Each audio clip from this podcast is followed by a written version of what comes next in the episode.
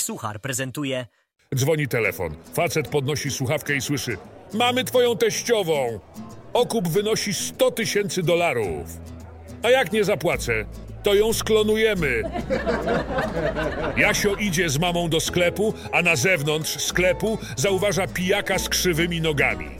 Jasio nie może się powstrzymać i głośno mówi do mamy: Mamo, ale ten pan ma krzywe nogi. Mama próbuje go uspokoić i mówi: Jasiu, ale tak nie wolno, możesz tego pana obrazić. Następnego dnia Jasio znów idzie z mamą do sklepu i widzi tego samego faceta z krzywymi nogami. Nie potrafi się powstrzymać i znowu głośno mówi: Ale ten pan ma krzywe nogi. Mama traci cierpliwość i mówi do Jasia: Jasiu, ile mam ci powtarzać, że tak nie wolno? Za karę będziesz siedzieć w domu i nie wyjdziesz, dopóki nie przeczytasz pana Tadeusza. Po trzech miesiącach Jasio w końcu wychodzi z domu i idzie z mamą do sklepu.